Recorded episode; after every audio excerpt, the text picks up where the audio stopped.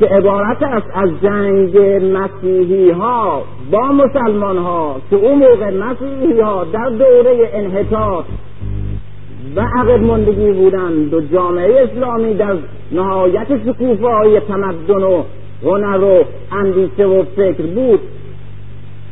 جنگ های صلیبی در حدود دو قرن طول کشیده. اما این جنگ های صلیبی یه خصوصیت ویژه‌ای داره که کمتر بهش توجه میشه و به خاطر همون خصوصیت ویژهش هست که عامل انتقال و حامل تمدن عظیم شرق اسلامی به غرب مسیحی. با اون صفت مهاجرتی بودن جنگ های صلیبی. جنگ ها معمولا یه عده داوطلب یا یه عده اجباری نظامیان و یک ارتش خاصی که از یک جامعه حرکت می‌کنه این ارتش عده مشخص حرفهای هستند. برای جنگیدن مسلح دارای وضع و روابط خاص. اینا از جامعه حرکت می‌کنند به طرف دشمن میرن و در مسیر راه در یک جبهه باز در یک صحرا در یک نقطه استراتژیک با دشمن ملاقات می‌کنند و میجنگند و پیروز میشن یا شکست می‌خورند و بعد برمیگردند. اما این جور جنگ ها به عنوان عامل تام یا عامل بسیار مؤثر در انتقال تمدن از یک طرف جبهه به طرف دیگه جبهه نمیشه. اما جنگ های صلیبی این حالت به نداشت. روحانیون مسیحی کشیشان اسقفها به بهانه بسته شدن راه زیارت بیت المقدس فریاد کردند که بیت المقدس سرزمین مقدس ما اورشلیم به دست مسلمون ها افتاده و اونها نمی‌گذارند ما بریم در اونجا زیارت کنیم. برای باز کردن راه زیارت و نجات سرزمین های مذهبیمون از دست مسلمون ها جهاد کنیم. حسن جهاد اونها دادن. شوالیه ها فعودال ها هم به راه افتادن به خاطر مصالح اقتصادی و سیاسی خودشون. توده معصوم بیچاره هم تعمه این فرمان ها شد و هجوم آورد به عنوان یک جنگ مذهبی برای توده به خاطر مسیح و برای اونها به خاطر راه ابریشم و راه ادویه به حال هم بکرد اینها آمدن. بعضی ها تمام عمر بعضی ها در دو یا سه یا چهار نسل در فلسطین و در سوریه و در آسیای صغیر موندن. از سیسیل از ایتالیا از نواحی جنوب و جنوب شرقی اروپا و مشرق اروپا اینا آمدن در سرزمین های اسلامی مندگار شدن و شروع کردن به زندگی و تمام عمر یا نیمی از عمر یا بعضی ها چند نسل در اونجا موندند و نسل دوم و سوم و چهارم اون جنگجوی صلیبی بود که برگشت به مغرب. یکی این حالت خصوصی که جنگ های صلیبی با جنگ های دیگه فهم کنه یک جنگاور نیست که بره در صحنه به جنگ برگرده رفته اونجا در سرزمین دشمن نشسته و زندگی کرده. دوم اینکه افراد خاص نخبه برای جنگ نبودند کسانی که در جنگ های صلیبی حمله کردن مسلمان مردم کوچه و بازار و مردم آمی و معلم و کاسب و تاجر از همه فرقه ها از همه تفکرها تیپ گروه های اجتماعی تقریبا همه تیپ های ساده و عادی متن مردم اروپایی و مسیحی حرکت کردند آمدن به جامعه اسلامی بعد از جنگ و فتح نشستن و با توده مردم کوچه و بازار و مدرسه و کارخانه و مزرعه مسلمان آشنا شدن مرابطه کردن باعثشون درآمیختن طرز تفکر اونها را آشنا شدن روابط اجتماعی را یافتن بعض زندگیشون به رابطه اونها را با حکومتشون با روحانیونشون با خودشون طبقات اجتماعی رسوم اجتماعی وضع مذهبی مراسم دینی عقاید مذهبی همه اینها رو آشنا شدن بعد برگشتن به قرب و این رفت و آمد دائما وجود داشت. و این بود که بسیاری از رسوم عادات عقاید و روابط اجتماعی مد زندگی و طرز تفکر مردم متمدن مسلمان به وسیله جنگ های صلیبی منتقل شد به جامعه اروپایی. این نه به خاطر جنگ صلیبی به خاطر هجرت صلیبی. بنابراین جنگ های صلیبی شاید اصطلاحی باشه که کمتر در این مورد معنی بده و بهتر از نظر حقیقت باید گفت هجرت صلیبی. هجرت صلیبی مردمی دست به یک مهاجرت زدند کنده شدن از اون چارچوبهای منجمد منحف قرون وسطایی خودشون و آمدن به سرزمین تازه و همه چیز به تازه یافتن و دنیا رو دو برابر دیدن و دین دیگه دیدن.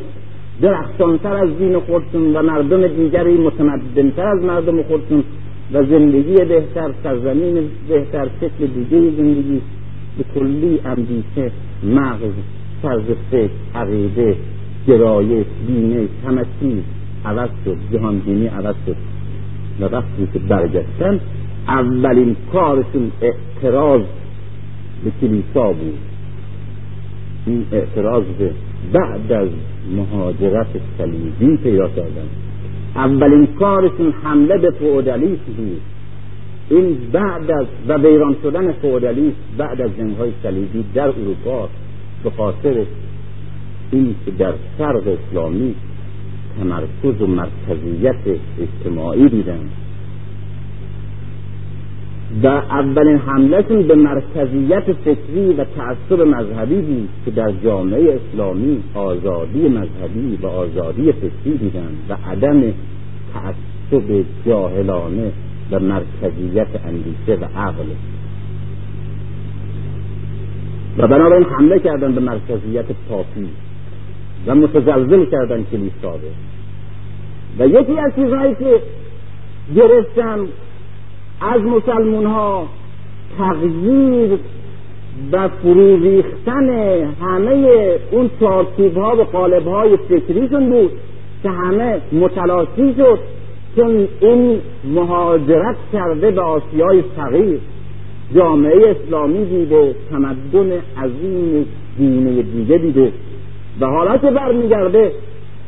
طرز تفکرش دینشش طرز زندگی سلیقش و عقایدش عوض شده. می‌خواد عوض کنه می‌خواد تغییر بده. به مقدسترین چیزهایی که لا یتغیر می‌دید حمله می‌بره. به کلیسایی که جای خدا میافت حمله می‌بره. به پاپی که او را نماینده و فرستاده مسیح می‌دید حمله می‌بره. به همه مراسم پوشیده و منحط اجتماعی که قبلا به عنوان روابط لایزال و غیر قابل تغییر نگاه می‌کرد حمله می‌بره به هم میریزه.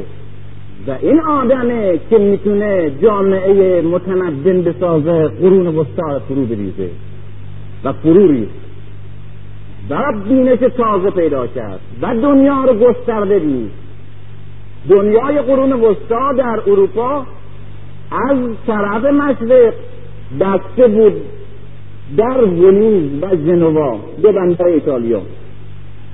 از طرف مغرب و شمال لیسبون بود پایتخت پرتغال که از او بر به ظلمات میپیوندد و دریای ظلمات. از این بر می‌گفتن به سرزمین افسانه یعنی شرق میپیونده. که هیچ چیزی آدم های دیگه وضع دیگه اصلا نمیشه رفت دیر دیگه یه چیزی مبهم و بعد از جنگ های صلیبی بود که نه از هر دو طرف دیواره اروپا فرو ریخت. دنیا در نظرشون چند برابر شد. و اتفاقا که چند سال پیش یک تحقیق کوچک کردم در کتاب نزهت المشتاق فی خرق الافاق. در اونجا کاملا به روشنایی و سراحت میگه که در قرن دوازدهم دوازده تن از مسلمانان شمال افریقا از لیسبون پایتخت پرتغال که در دست تمدن مغرب مسلمان اون موقع بوده اینها حرکت می‌کنن و به سواحل هند شرقی یعنی امریکا اونجا قبل از کریستوف کلمب وارد میشن.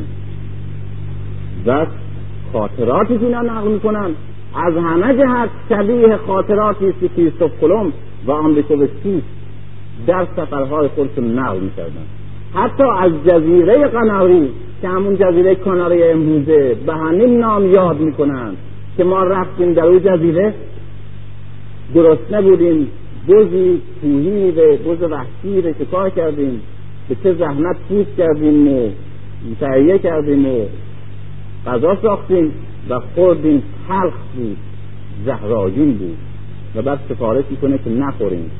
این همین حکایت به کریستوف کلم میگه که در سفر خودش به همین جزیره کانالی کاناری وارد میشه و درست همین مسئله ره که گوشت گوسفندان اونجا خوردنی نیست به مطرح می‌کنه. و بعد نمونه های فراوانی کریستوف کلم بعد اینکه به سواحل شرقی امریکا می‌رسه میگه که در آثار هنری سرخپوستان سواحل هندی یعنی سواحل شرقی امریکا در آثار هنریشون چیزهایی که میبافند برای لباس و پلاس و امثال اینها آثار هنر دستبافت بربرهای مسلمان شمال افریقا را دیدند و حتی کلمات و اصطلاحات فنی را در زبان سرخپوستان یافتند که درست کلمات و اصطلاحات فنی بربرها و یا عربهای شمال افریقا.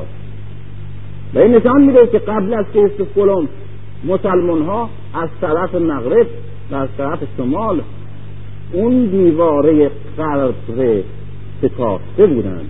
اما افسوس که تمدن متوقف شد و دنباله این کار گرفته نشد و همه کوشش ها بی نتیجه ماند. بلا فاصله بعد از جنگ های صلیبی در تاریخ اروپا می‌خوانیم یک مسئله بسیار جالبه. با اون که بعد از جنگ های صلیبی نهضت اکتشافات جغرافیایی و جهانگردی شروع میشه در اروپا. امریکا تحصیل در همین دوره. افریقا به وسیله هیئتهای جهانگردان پیاپی تأسیسه تمام نقاط آسیا تا چین آسیای دور آسیای مرکزی ایران هند همه افریقا همه زیر پای جهانگردان و هیئتهای مسافر و مهاجر اروپایی همه روشن میشه تأسیسه و اروپا در دوره قرن چهاردهم و پانزدهم یعنی دوره جهانگردی و اندکی بعد از این دوره ان تمام افکار مردم اروپای غربی و مرکزی و اروپای شرقی که همیشه قبلا که دور هم نشستن راجع مسائل جن و پری و داستانهای گذشتگان و اوراد و امثال اینها صحبت می‌کردن به این چیزها مشغول بودن. این تاریخی که خود اونها مینگارن. عین متن اونها می‌کنن در قرن چهارده و پونزده برعکس این ادبیات مذهبی این شکلی تبدیل میشه به ادبیات خاص جهانگردی و جغرافیایی. ادبیات خاص جهانگردی جغرافیایی عبارت است از داستانها قصه ها شعرها و حکایاتی که جهانگردانی که می‌رفتن افریقا و شرق دور و شرق میانه و خاور نزدیک و امریکا و برمیگشتند و حکایات خودشون رو نقل می‌کردند و داستانها رو و مردم اروپا همواره سرگرمی و تفنن فکریشون عبارت از نقل حکایات و داستانها مربوط به ملتهای دیگه مذهبهای دیگه جامعه های دیگه تمدنهای دیگه بود. و این است که دو عامل یکی عامل اکتشافات جغرافیایی یکی عامل جنگ های صلیبی. که عامل جنگ های صلیبی هم مثل عامل اولی هر دو عامل مهاجرتی یعنی هر دو مهاجرت است به عنوان بزرگترین علت برای تغییر طرز تفکر و هم ریختن روابط کهنه و باز شدن جنود فکری قرون وسطایی اروپا به این عنوان شناخته شده. نتیجه که می‌خوام بگیرم این است. مهاجرت و تمدن دو کلمه است که در تاریخ همواره با هم تکرار میشه دوم تمدن همواره پدیده است. تمدن به معنای ام مذهب بزرگ تازه فرهنگ تازه ای از نویسندگان شعرا و نوابق تازه فلاسفه تازه یک مذهب و یک رسالت بزرگ تازه یک تسلیات تازه جامعه بزرگ رشد و ترقی زندگی مادی همه اینها مجموعا در تحت نام تمدن میگن. معنویت و مادیت هر دو. دوم این که تمدن تمدن تازه همواره پدیده است که بلافاصله بعد از مهاجرت در یک قومی تب میشه. به وجود میاد. سوم این که اولین تمدن تمدن تومگنن ها در غرب به وسیله مهاجران آسیایی ایجاد شده. تمام تمدن های بیست و هفت گانه و بیست و نه گانه بشری که تا کنون شناخته شده همه متعاقب یک مهاجرت هست. به هیچ تمدنی که در پشتش هجرت و نداشته باشه نیست. سوم این که آخرین تمدن هم که تمدن امریکا باشه تمدن مهاجران اروپایی. به این مهاجران عبارت بودند از آدم کشها از گلدرها از محکومین به اعدام و از پسترین و رزترین عناصر ماجراجوی اروپایی. و ثروتمنداشون صادر کنندگان برده. این عوامل از اروپا رفتن به امریکا و این رفتن از اروپا به امریکا اونها را تبدیل به عناصر سازنده یکی از بزرگترین و درخشانترین تمدنها. و لاقل از لحاظ ظاهری و مادی سنگینترین تمدنهای امروز کرد این آخرین تمدن بدون شک به روشنی ساخته مهاجران. و همین ماجراجویان اگر دست به چنین مهاجرتی به طرف امریکا نمی‌زدن در اروپا تبدیل به عناصر موزی مزر منحط خراب کننده تمدن می شدند همینها که بعد تبدیل به عناصر مثبت سازنده تمدن شدند. اصل دیگه این که نژاد باهوش و بیهوش معنا نداره. که این نژاد چون باهوشه متمدن تمدن ساز بوده. اگر نژاد آریایی چون باهوش بوده تمدن ساز بوده. یا. یا نژاد سامی چون مستعد بوده و باهوش بوده تمدن ساز بوده. چرا در سرزمین خودش کوچکترین اثری از تمدن نداره. نه آریایی نه سامی نه آرامی نه عرب نه یهود نه هیچ قوم دیگه. هیچ قوم دیگه بدون استثنا نیست که در سرزمین خودش دست به تمدن بزرگ به یک مذهب بزرگ یک فرهنگ بزرگ و یک اجتماع بزرگ متمدنی که در تاریخ نامش لاقل یادش بمانه زده باشد یعنی این یک اصل بزرگه که هرگز قوم بومی در سرزمین بومیش تمدن نساخت. اگر بگیم که نه درسته اما این قوم در سرزمین خودش چون وسیله تمدن زندگی بهتر نداشته سرزمینش از لحاظ جغرافیایی آباد نبوده نتونست متمدن بشه تمدن بسازه. به سرزمین تازه که آمد چون سرزمین ایران برکت داشت و سرزمین هند برکت خیز بود و امریکا حاصل خیز بود یا یونان آماده زندگی مادی پررفاه و آسوده بود سرزمین ایجاب ایجاد چنین تمدنی کرد.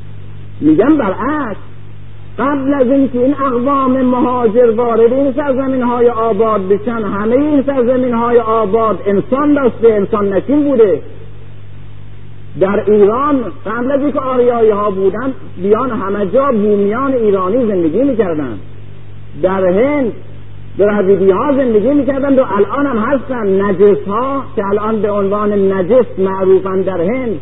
اینها یک سیستم ملت هند را الان می‌سازند با اینکه سه هزار سال اینا کوبیده میشن و تحقیر میشن و نجس هم خونده میشن الان جمعیت یک سیستم مردم هنده. آریایی هاست اینها هیچ وقت هیچ اثری از خودشون به نام تمدن در این سرزمین نساختند و این مهاجرین بودند که آمدن در هند از سرزمین هند تونستن استفاده کنند. اگر آریایی باهوشه چرا در سرزمین خودش هیچ یک از اقوام اقوام آریایی چه ایرونی هاست چه هندی هاست چه یونانی هاست هیچ کدام در سرزمین خودش قبل از اینکه به مهاجرت دست بزنه کوچکترین اثری از تمدن نداشت. اگر سرزمین ایجاب می‌کرده تمدن ره چرا بومیان اون سرزمین؟ قبل از اینکه مهاجرین به اون سرزمین بیان دست به این تمدنی و زندگی مادی پستکوهی لاقل نزدن. و چرا قومی که همواره در سرزمین وحشی از سرزمین حرکت می‌کنه. به مهاجرت دست می‌زنه. میاد یک سرزمینی که قومی که قبلا در اون سرزمین بومی زندگی می‌کرده هرگز نتونست از این سرزمین استفاده کنه برای ساختن یک جامعه بزرگ متمدن. در اون سرزمین دست به ساختن یک جامعه بزرگ متمدن می‌زنه. بنابراین نه عامل نژادی و نه عامل جغرافیایی. هیچ کدام مطرح نیست. زیرا در هیچ جا نمی‌بینیم که قوم باهوش نابغه پیدا باشه. بشه بیش از مهاجرت بدون مهاجرت در سرزمینش دست به تمدن ساخته به تمدن, تمدن زده باشه. و برعکس هیچ قومی در پربرکتترین و حاصل خیزترین سرزمین نبوده که به خاطر استعداد سرزمین و عوامل جغرافیایی دست به ساختن جامعه متمدن شده بود از آغاز از آغاز تاریخ بشر این عینیت تاریخ استدلال نکردن علت اجتماعی که نگفتم. توضیح و تشریح نکردن فقط واقعیت رو گفتن با اونی که تاریخ بشر عبارت هست از تاریخ تحولات اجتماعی. بر اساس ایجاد تمدنهای متکاملتر و نوتری بر روی قبرستان تمدنهای منحط پیری. و بدین صورت هست که تاریخ همواره از آغاز بدویت شروع شده و به طرف تکامل تمدنی میره حالا یک گاه یک وجهه معنوی ضعیفتر وجهه مادی قویتر و گاه برعکس ولی در سیر کلی بشر روی به تکامل رفته. این تکامل به این صورت بوده که لحظه به لحظه هر لحظه تمدنی اجتماعی بودن هر دوره به دوره جامعه ای که منحط می شده و دیگه تغییر و خلق و ساختن را از دست می داده تمدن تازهی فرهنگ تازهی مذهب تازهی طرز تفکر تازهی میجوشیده و تمدن تازهی بر این اساس ساخته می شده و این تمدن تازه عبارت بوده از میراث تمدن گذشته به اضافه اون که خودشون برش می افزایند اما اما عامل چنین تحولی و اون موتور و که انسان راسد را تبدیل به انسان متحرک می‌کنه انسان مقلد منحط بی تبدیل به انسان مبتکر متحرک و متغیر سازنده می‌کنه و خلاق جامعه راسد تبدیل به جامعه باز و رو به تکامل می‌کنه و طرز تفکر یک نواخت قالبی منحط در سنت های و قالب های موروثی تبدیل به یک فکر وقاد خلاق سازنده می‌کنه یعنی انسان را تبدیل به عامل سازنده تمدن می‌کنه مهاجرت. و همه تمدن های بشری زائیده عمل مهاجرت. و همه اندیشه های نو فرهنگ های نو بینش های نو حرکت های نو نهزت های نو مال انسان مهاجره. زیرا مهاجرت عبارت است از عملی که انسان را به قدری نیرومند می کند که می تواند همه بندهایی که او را و روح و اندیشش را به زمین بسته پاره کنه. مهاجرت آزاد کننده انسانه. و سازنده انسان به گونه که بتواند سازنده تمدن بود.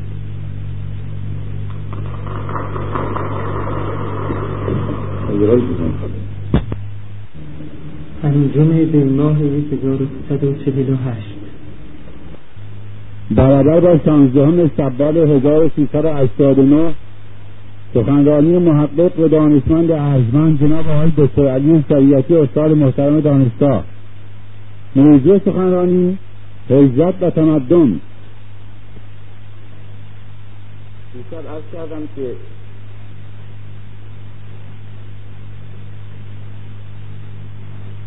در موقعی که مطالعه می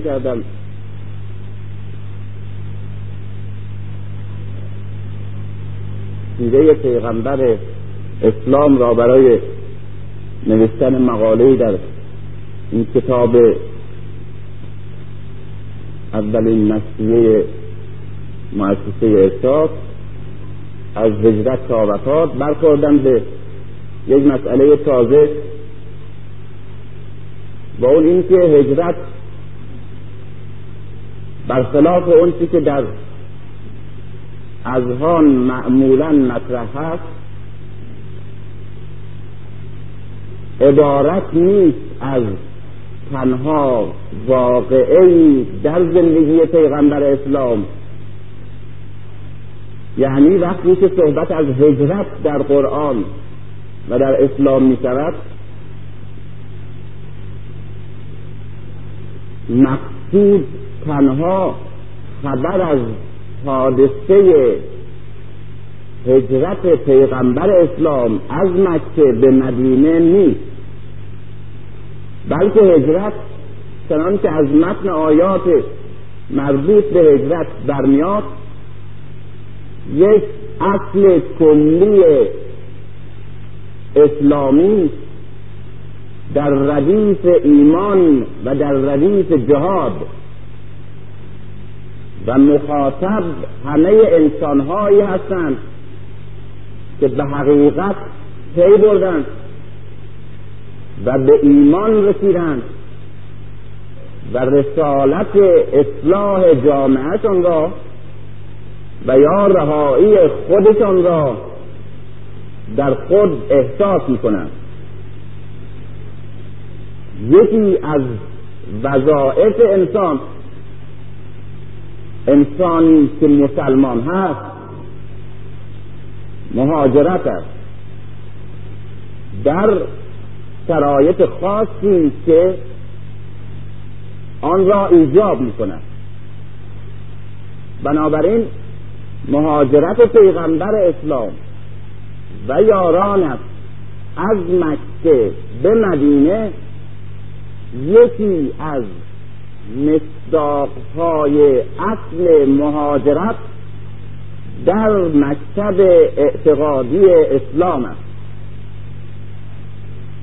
و مهاجرت یک حکم کلی اعتقادی و یک رسالت اجتماعی برای انسانهایی است که مسئولیت اجتماعی و یا مسئولیت فردی انسانی را در خود احساس می کنند و بر اساس یک مکتب اعتقادی حق این مسئولیت را باید انجام بدهند. و گفتم که بر اساس این معنایی که به ذهنم آمد از مطالعه قلمرو وسیع هجرت در قرآن و همچنین ستایش های عظیم و بیان آثار غیرعادی هجرت اونچنان که در قرآن مطرح است و عظمتی که صفت مهاجر در دینش اسلامی دارد. من متوجه تاریخ شدم که ببینم در تاریخ انسان مهاجرت که نقصی را دارد. و چنان که دیشب گفتم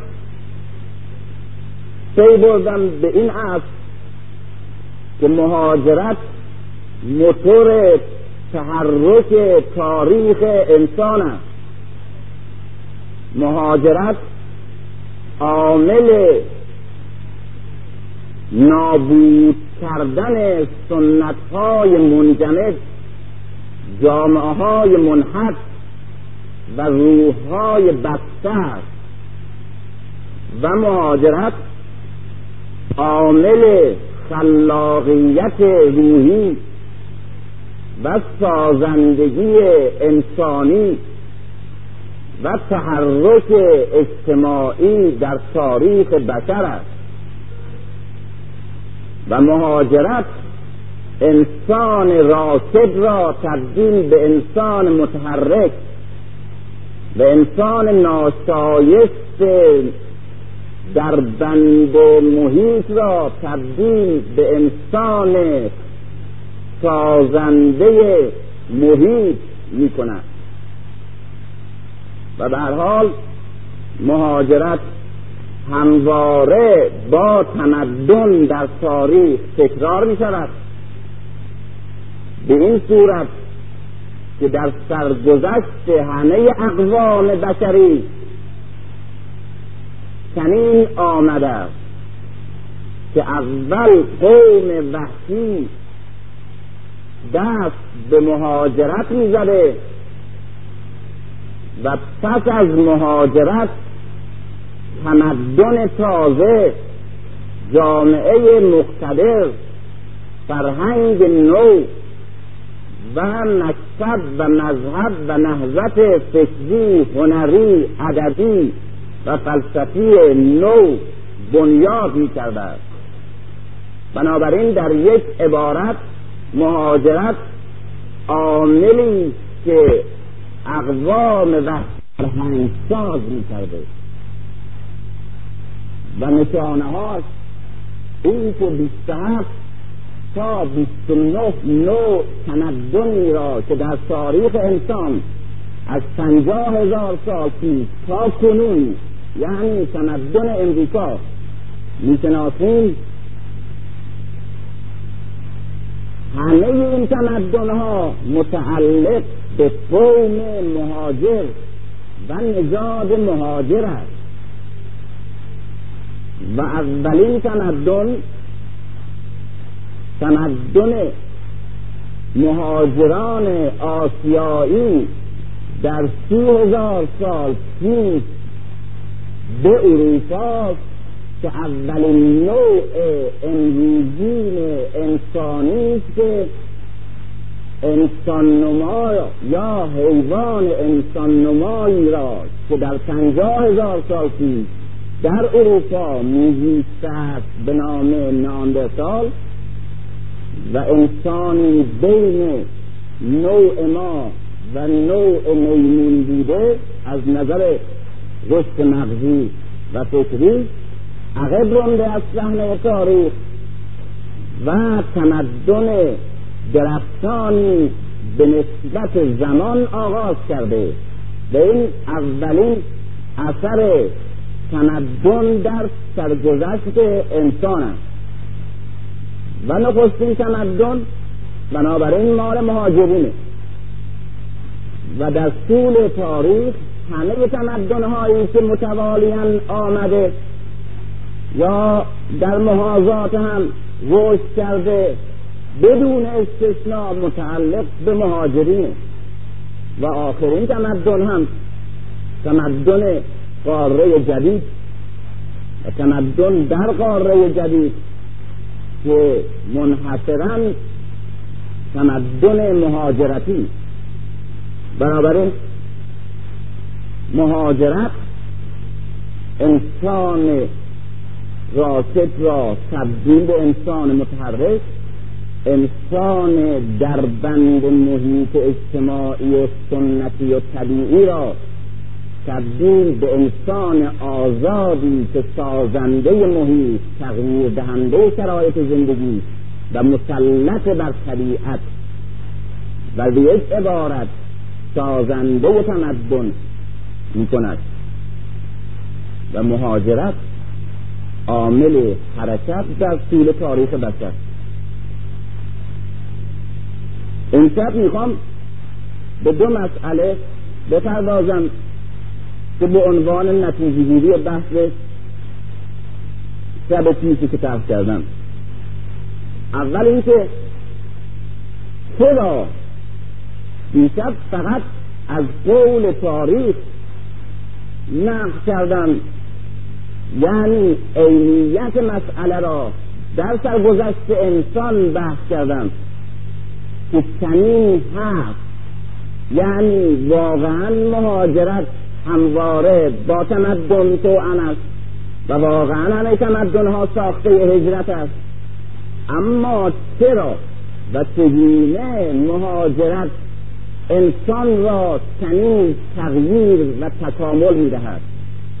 و چگونه محیط راکد و بسته در اثر مهاجرت تبدیل به یک جامعه باز و متحرک و متکامل می شود و چه اثری این عمل در ذهن می‌گذاره مسئله که خیلی جالبه اینه که مهاجرت برخلاف بسیاری از جامعه شناسان و مورخان فلسفه تاریخ و انسان شناسان و دانشمندان تمدن شناس که تکیه به مسائل ذهنی ایدالیستی استدلالی یا فکری و عقلی کنند. اسلام تکیه به مهاجرت می کند یک عمل عینی واقعی و رئالیسته یعنی عامل حرکت جامعه را. یک عامل ذهنی نمی‌داند. بلکه یک عامل عینی واقع گرا و رئالیستی به شمار آورده که مهاجرت عبارت است از حرکت انسان بر روی خاص و این یک حرکت ذهنی نیست یک حرکت عینی این جهانی کاملا خارجی. و ارزش این طرح از نظر علوم جدید در انسان شناسی کاملا پیداست. برای اینکه غالبا اکثر جامعه شناسان و مورخان دنبال عوامل عینی در تأثیری که روی انسان می‌گذارد میگردند و مهاجرت یک عمل عینی و همین عمل عینی مادی تبدیل به یک آثار ذهنی معنوی و یک تکامل بزرگ اخلاقی میشه. و این باز نمونه دیگه ای از طرز تفکر اسلامی که نه یک ایدالیست برخلاف همه مذاهب و نه یک ماتریالیست مطلقه برخلاف فلاسفه ای که از زمان یونان و حتی پیش از یونان در هند بودند. تا قرن نوزدهم و قرن بیستم. بلکه مشتری با زیربنای عینی این جهانی و رو بنای معنوی اخلاقی. یعنی است که آخرت زیر بنای زندگی این جهانی نیست. دنیا زندگی این جهانی عینیت واقعیت. زندگی واقعی بشر و همین بشر عینی و روابط عینی اجتماعی بشر مبنای زندگی. یعنی زندگی دنیا مبنا و مقدم و اصل و آخرت انعکاسی از عمل انسان در زندگی این دنیا. و به حال دنیا مزرعه آخرت است. و یک معنویتی که اسلام میکوشد تا به اون معنویت و ایدئال و مافوق طبیعی و مافوق مادی انسان از طریق سالم مادیت بگذرد. از طریق فقر جهل ضعف اجتماع و ضعف زندگی و ضعف بدن راه به معنویت اسلامی نیست. رسیدن به معنویت اسلامی به ایدالیسم اسلامی و به ماوراء طبیعه اسلامی و به سعادت انسانی که اسلام می‌خواهد از راه رشد زندگی مادی اجتماعی میسر است. زیرا اونجا که جهل هست اونجا که فقر هست جهل هم هست. در فرد صحبت نیست در جامعه صحبت و اونجا که ضعف هست زبونی اخلاقی هم هست. بنابراین راه به طرف کمال معنوی در اسلام از طریق کمال مادی فقط و فقط میسر است و از طریق دیگه بیراه و تخیلاتی به نام معنویت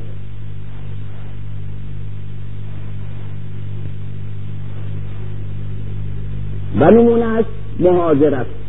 که یک بینش عینی واقع گرایانه این جهانی و یک عمل مادی و این جهانی اما از این طریق انسان تبدیل می شود به یک انسان متعالی و نزدیک می شود به اون کله معنویت و اخلاق روحانی.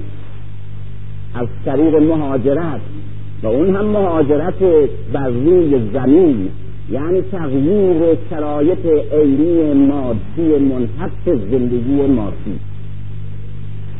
مهاجرت اهمیت فراوانی که در اسلام بهش داده شده از خواهم کرد. اما چرا مهاجرت انسان را کمی دگرگون می کند باید در اینجا مسئله را که امروز نخستین سنگ زیر بنای هر تفکر و هر مکتبی و هر انسان شناسی ترک کنم. با اون مسئله جهان بینی جهان بینی عبارت است از کیفیت صورتی که در ذهن ما از جهان خارج وجود دارد. جهان خارج عبارت است از هر چه و هر چه در بیرون از من به سر می‌برد. زندگی دیگران جامعه ها نژادها عالم حیوانات و گیاهان زمین آسمان ستارگان همه عالم طبیعت جهان است. و کیفیت دیدن این جهان جهان بینی مگر که هر کس این جهان مادی را به گونه ای می‌بیند. آری برخلاف اون که اول به ذهن می‌رسه عالم مادی و حتی اشیاء و حتی رنگ ها را هر کسی جوری می‌بینه. هر طبقه به گونه تلقی می‌کنه. و حتی اندازه های مادی در چشم سر در همین چشم مادبین و رنگبین و شکلبین انسان متفاوت است. به نسبت تفاوتهای افراد انسانی از نظر وضع اجتماعی یعنی کسی که به یک طبقه فقیر و یا به یک طبقه غنی متصله وابسته است. دنیا را جور می‌بینه. کسی که دارای یک رشد فکری و ذهنی و عاطفی دنیا را جور می‌بینه. کسی که دارای یک رشد عقلی علمی فلسفی دنیا را جور دیگه می‌بینه. و حتی بعضی ها معتقدن که نژادها نژادهای گوناگون انسانی رنگها را هر کدام به گونه ای می‌بینن مثلا رنگ کبود را یک نژاد بیشتر به سبز می‌بینه نژاد دیگه بیشتر آبی می‌بینه. گرچه بحث نژادی برای ما مطرح نیست اما یک واقعیت هست با اون که شرایط تربیتی ما شرایط زندگی مادی و اجتماعی ما نه تنها در کیفیت روحی و احساسی ما بلکه در حواس مادی ما اثر می‌ذاره. یک آزمایشگاه آزمایش معروف روانشناسی هست. در روانشناسی گروه ها و تیپ ها و طبقات اجتماعی. مثال ها خیلی فراوانه. اما یک مثال خیلی ساده تر که برای هر کس هم شاید تجربه کردنش آسان باشه اینه. در یک صفحه مقوایی انتخاب بکنیم. این صفحه مقوایی رو بر حسب سکه های پولی که بین ما توی پول ما رایج هست وجود داره به اندازه هر سکه یک سوراخ روی این صفحه مقوایی تعدیه کنیم. مثلا یک سوراخ به اندازه یک دهتایی یکی یک ریالی یکی دو ریالی پنج ریالی ده ریالی. این چند سکه درست به اندازه هر سکه یک سوراخ روی این مقوا دقیقا تعبیه می‌کنیم بعد دو کودک را انتخاب می‌کنیم در مدارس همه معلمین می‌تونن چنین انتخابی بکنن. یک کودک را که از خانواده فقیره و یک کودک که از خانواده ثروتمنده. این دو کودک رو انتخاب کنیم و بهش بگیم که یکایک بگیم که یکی از این سکه ها رو برداره و با چشمش اون سوراخی را که روی این صفحه مقوا هست و اندازه این سکه هست پیدا کنه و اون سکه از توی سوراخی که اندازه سکه هست رد کنه. بنابراین اینجا فقط چشم کار می‌کنه. موضوعش هم اندازه هندسی مادی. مسئله خیالی و ادبی و احساسی اینا هم در کار نیست. معمولا اشتباه میشه اما این دو تا بچه اشتباهاشون برعکس همه نقیز همه. بچه ثروتمند معمولا سکهی که برمیداره توی دستش می‌گذاره و با انگشتش لمس می‌کنه و در اون حال چشمش روی صفحه مقوا دنبال اون سوراخی که اندازه این سکه هست میگرده سوراخ سکه کوچکتر را اشتباها انتخاب می‌کنه و بعد که سکه رو روی می‌گذاره می‌بینه این سوراخ مال سکه پایین تره یعنی پنزارهی که برمیداره اشتباه که می‌کنه می‌خواد توی اون اندازه دوریالی بگذاره. یا دوریالی رو که برمیداره توی سوراخ یک ریالی بچه ثروتمند فقیر اشتباهات برعکسه. دوریالی رو که برمیداره و در اون حالی که توی انگشتی که این سوراخ ها رو نگاه می‌کنه اشتباهات به این صورتی که سوراخ سکه پنج ریالی رو انتخاب می‌کنه. و می‌خواد این رو از اونجا رد کنه. همیشه اشتباه های این دو نفر از نظر چشمشون متناقض با همه. چرا؟ که ثروت رفاه یک حالت روحیه. اما در اندازه های مادی به وسیله چشم مادی بین تأثیر می‌گذاره. اون وقتی که ثروتمند پنج ریالی رو برمیداره این پنج ریال ارزش واقعی در ذهن و روح او اندک است. و چون اندکه ارزش معنوی قدرت خرید و تاثیرش روی زندگی کمه. بنابراین اندازه این سکه پنج ریالی رو هم پیست می‌بینه لمس می‌کنه با انگشتی و این حقارت که او در این سکه پنج ریالی می‌بینه این تحقیق این حقارت تبدیل به یک حقارت مادی میشه و اندازش هم کوچک می‌بینه.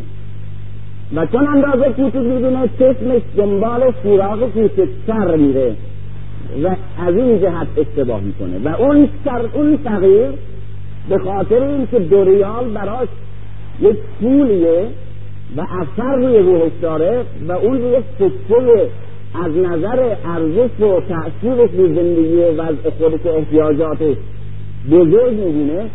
این بزرگ یافتن از نظر روحی تأثیر می‌گذاره تبدیل میشه به بزرگ یافتن از نظر اندازه هندسی و بنابراین دوریالی رو که برمیداره زیر دست سکه بزرگی حس میشه و بنابراین چشمش دنبال یک سوراخ بزرگ روی سطح میگرده.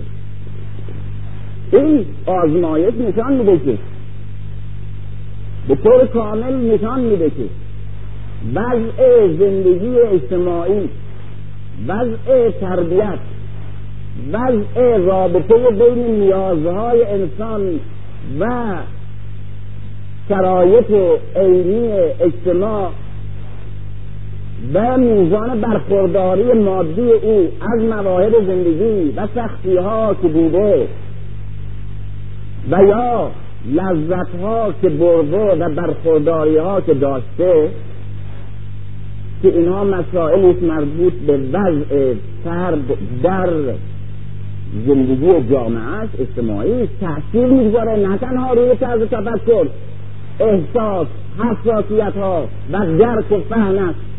بلکه تأثیر می‌گذاره روی اندازه های مادی اشیا در چشم است.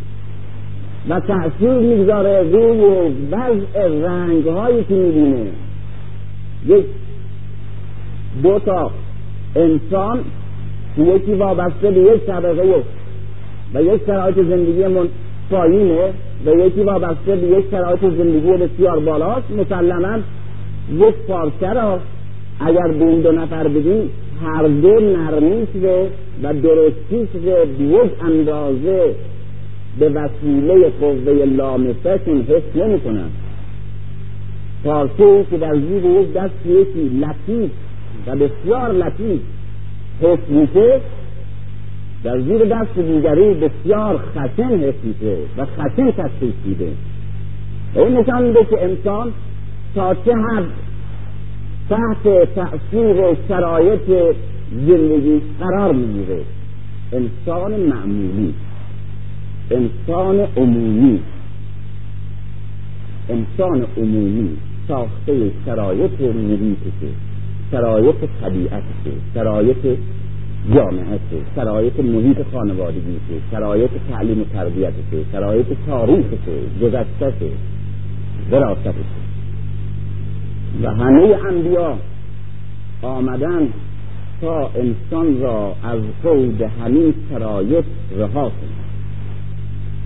و نجات و صلاح یعنی این. و مهاجرت بزرگترین ضربه را بر این روابط حاکمیت طبیعت و جامعه و وراست حتی در روح انسان و اراده انسان وارد می‌کنه. چگونه حال بود در یک کتاب به نام استیز و هم روانشناسی طبقات اجتماعی که متخصص تحقیق در روانشناسی طبقات اجتماعی بشره نشان میده که هر طبقه در جامعه از نظر اقتصادی کار نداریم. از لحاظ روحی و عاطفی و بینش از تفکر چگونه هست. و تا چه حد روانشناسی انسان وابسته به وضع کارش شغلش شرایط اجتماعی محیط میگه که در تاریخ و همچنین در شرایط امروز جهان جامعه ها و همچنین طبقه های اجتماعی یک جامعه به میزانی که با طرز کار و شکل زندگیشان به گونه است که اونها را به یک منطقه ثابت از زمین متصل می‌کنه و کیفیت تولید و روابط اجتماعیشون به گونه است که تحرک در درون جامعه وجود نداره یا کم داره و در حقیقت به میزانی که یک جامعه یا یک طبقه. به زمین بسته است. به همون اندازه این انسان راکده. و به همون اندازه این جامعه منحط بسته تکان و تغییر و جهش و جنبش درش نیست. همه افراد به قول بهشتون جامعه ها دو جامعه های بسته